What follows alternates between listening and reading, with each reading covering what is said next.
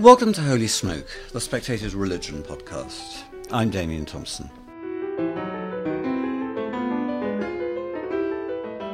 There's fresh anxiety this week about anti Semitism on London campuses. After the Jewish Chronicle ran a story about events at City University where Jewish students said they felt threatened and intimidated by a hostile mob after students there passed a motion supporting the Israel boycott movement, BDS. The Jewish students said that they were sworn and threatened.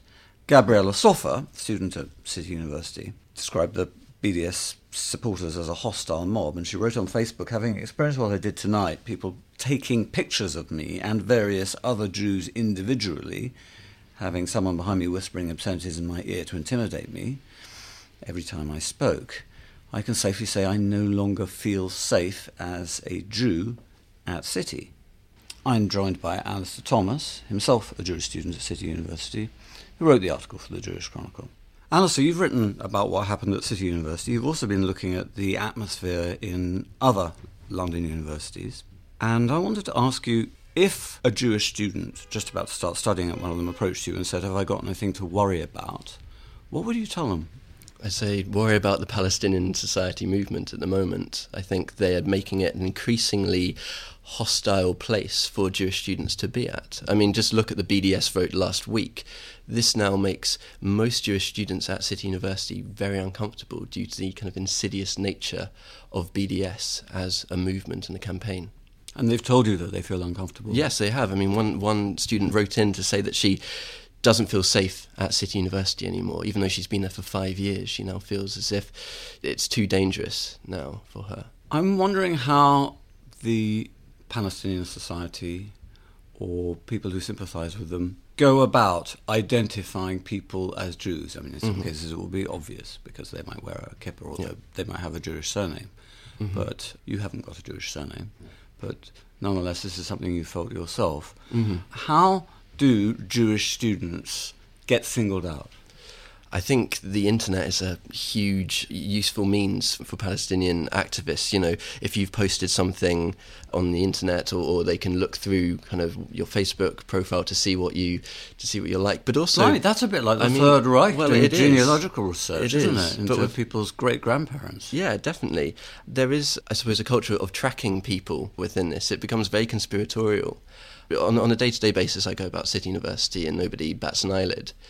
But online, it's a completely different situation. Well, what happens online? Most Jewish students, or, or just Jews generally, face abuse daily for if they post something or even if they just happen to have a Jewish surname. How does this information circulate, this information about Jews, and how do the conspiracy theories coalesce? I mean, obviously, not being a, a, member of the Palestinian Society, I wouldn't be able to tell you the, you know, the ins and outs of it. But there are a lot of organisations online that do try to target Jews specifically and Jewish activists, but also not even even non-Jews, those who are sympathetic to to Israel or have called out anti-Semitism in the past. I think all of that ties together as one big online sort of conspiracy ring, I suppose. Well, anti-Semitism comes in many different flavours, yes. and so does anti-Zionism. And mm-hmm. the line between anti-Semitism and anti-Zionism is famously blurred, and yes. probably always will be. Mm-hmm. But from your experience, what do you think that is the predominant flavour of the hostility to Jewish students? Is it is it driven by an obsession with Palestine, or is there something more deep rooted here? Mm-hmm. I think it's it always starts with Israel and Palestine. For instance, any student who turns up to a university freshers week will be handed a Palestinian badge for them to wear, and they think nothing of it because you know the narrative is the Palestinians are oppressed, Israel is the oppressor. So it starts with that sort of anti-Zionism, which then, if you start going to events or you start reading more about it from that Palestinian perspective, it morphs into something I think a little bit more sinister because then any sense of anti-Zionism becomes necessarily about anti-Semitism as well because the two are so linked in that sense. It's curious in a way because actually Palestine and Israel are no longer at the centre of world mm-hmm. conflict mm-hmm. in the way that they used to be. Mm-hmm. So I'm wondering what accounts for it. For example, the presence of Islamic students at London mm-hmm. universities is yeah. now an absolute feature of life there. Mm-hmm. It's, it's, taken for granted, and yeah. many of those Muslim students are quite hardline in their views. Yeah. But also, we've become much more receptive as a society to conspiracy theories. Mm-hmm. So I wonder if you could try and give me a feeling for what the stream of information is and where these stereotypes are coming from. Yeah. I think obviously the BDS movement, in the context, as you say, of the fact that Israel is not the number one target or the number one actor in the world anymore, or even in the Middle East, shows a huge amount of anti Semitism just there. Why target Israel when there are so many other countries that have egregious human rights violations? You know, in, in that sense, it shows that it can't just be about Israel it can't just be about the conflict. It must be about something more insidious. And this is the thing with anti Semitism, is it's never a kind of face value prejudice. It's always something lurking underneath that's been there for centuries.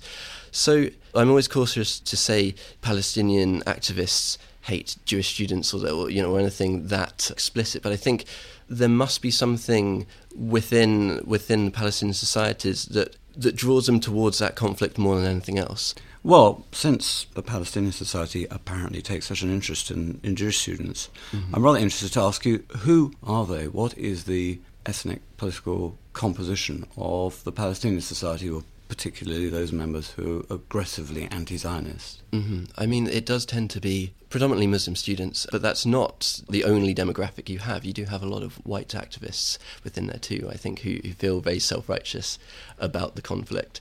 So I don't think it's, it's just Muslims, but it tends to be that sort of religious war almost between you know, the Islamic students who take up the issue of Palestine for whatever reason. So we're talking about mostly Muslim students, but a significant number of non-Muslim students. Do you think there's a difference in the way Muslims and non-Muslims think and talk about Jews? I don't know if there necessarily is. I think you have aggressive behaviour on, on both sides of the demographic. I think obviously a lot of Muslim students probably feel a pull towards the Palestinian cause in the same way that Jews feel a pull towards Israel for the same reasons. Is there an element, however, of religious conviction and discourse in the way the Muslims talk about their ancient enemies. I think if there is, it's very implicit, and so I don't want to say that there is definitely, but that's a way of a lot of anti-Semitism. Is it's never surface level. It's always about Israel or Zionism, political wings of Jewish life, rather than Judaism itself.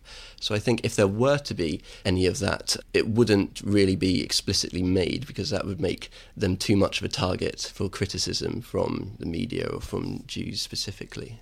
Well, I've often wondered about the new anti Semitism. I was a little sceptical for a few years because I felt that a lot of supporters of the State of Israel were too ready to brand their critics as anti Semitic. But now the evidence seems pretty convincing. And I have a theory that contact between Islamic radicals and the far left has helped shape a common set of prejudices about Jews. Do you think there's anything in that? I think there is. I think obviously we've seen on the far left for decades anti-Semitism, particularly now. It's why you see anti-Semitism now within the, the hierarchies of, of, the Labour Party because it's the same party leaders who have been anti-Zionists for decades. So obviously there has been a, a combination of that sense of opposing oppression for Palestinians, but also now they've taken up that cause championed by Islamic Palestinian supporters, and the two have combined into something quite aggressive and quite intimidating for Jewish students on campus. I wonder if the Corbyn Labour Party has made any difference to this, because effectively the Labour Party has been taken over by a sectarian organisation, one which, while not overtly anti Semitic, is conspiratorial in its mm-hmm. thinking mm-hmm. and also sectarian in its dynamics, very keen to think in terms of plots. And that, of course, lends itself naturally to an aggressive and insidious way of thinking about Jews and mm-hmm. Israel.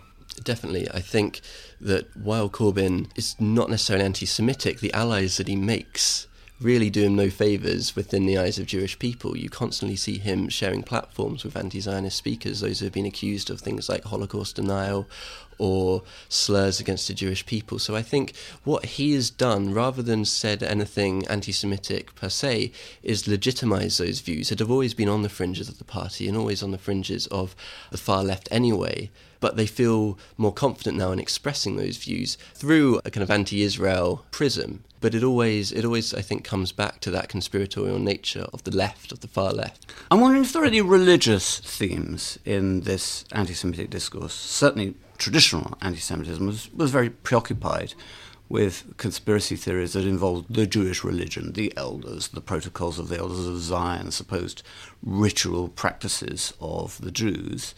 Do you pick up any of that? or any of those tropes finding their way into this so called anti Zionist oh, discourse? Oh, definitely. I think a lot of the criticisms of Israel and Zionism still have the same tropes from hundreds of years ago. The, the blood libel, where you know Israel is killing babies, for instance, in Gaza, has been one that we've seen pop up now and again. So I think. So you think that's related to myths about Jews drinking the blood of a Christian child exactly. once a year and that, that sort of thing, and also the harvesting of organs that Israel's always being accused of, mm-hmm. you think is effectively a sort of reinvention of the blood libel. Yeah, it cannot be a coincidence. What are the authorities doing about it? Very little. This is a problem. Universities are having this debate about no platforming. When it comes to Palestinian activist speakers, they seem very lax. For instance, at UCL last November, we had speakers such as Miko Peled and Azzam Tamimi. Well, Peled at the Labour Party conference said how there needed to be a discussion about the Holocaust and the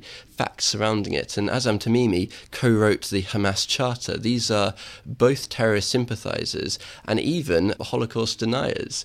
So the fact that UCL and the University of London are not properly vetting these kind of speakers speaks volumes about how little they seem to care about the welfare of Jewish students in their universities. Well, I mean, God help any student who uses the wrong word to describe a trans man or woman, but it seems that the new culture of identity politics mm-hmm. offers no protection to Jews. No, it doesn't. And in fact, Jewish speakers, on the other hand, are no platformed constantly. Take the Israeli ambassador or even the former Israeli deputy prime minister, both of whom have been no platformed and protested against within the last couple of months, just for visiting and talking to some Jewish students about, you know, whatever it is they were talking about. So, do you think this is making Jewish students at a number of London universities where the problem seems to be concentrated rather reticent about expressing their Jewishness.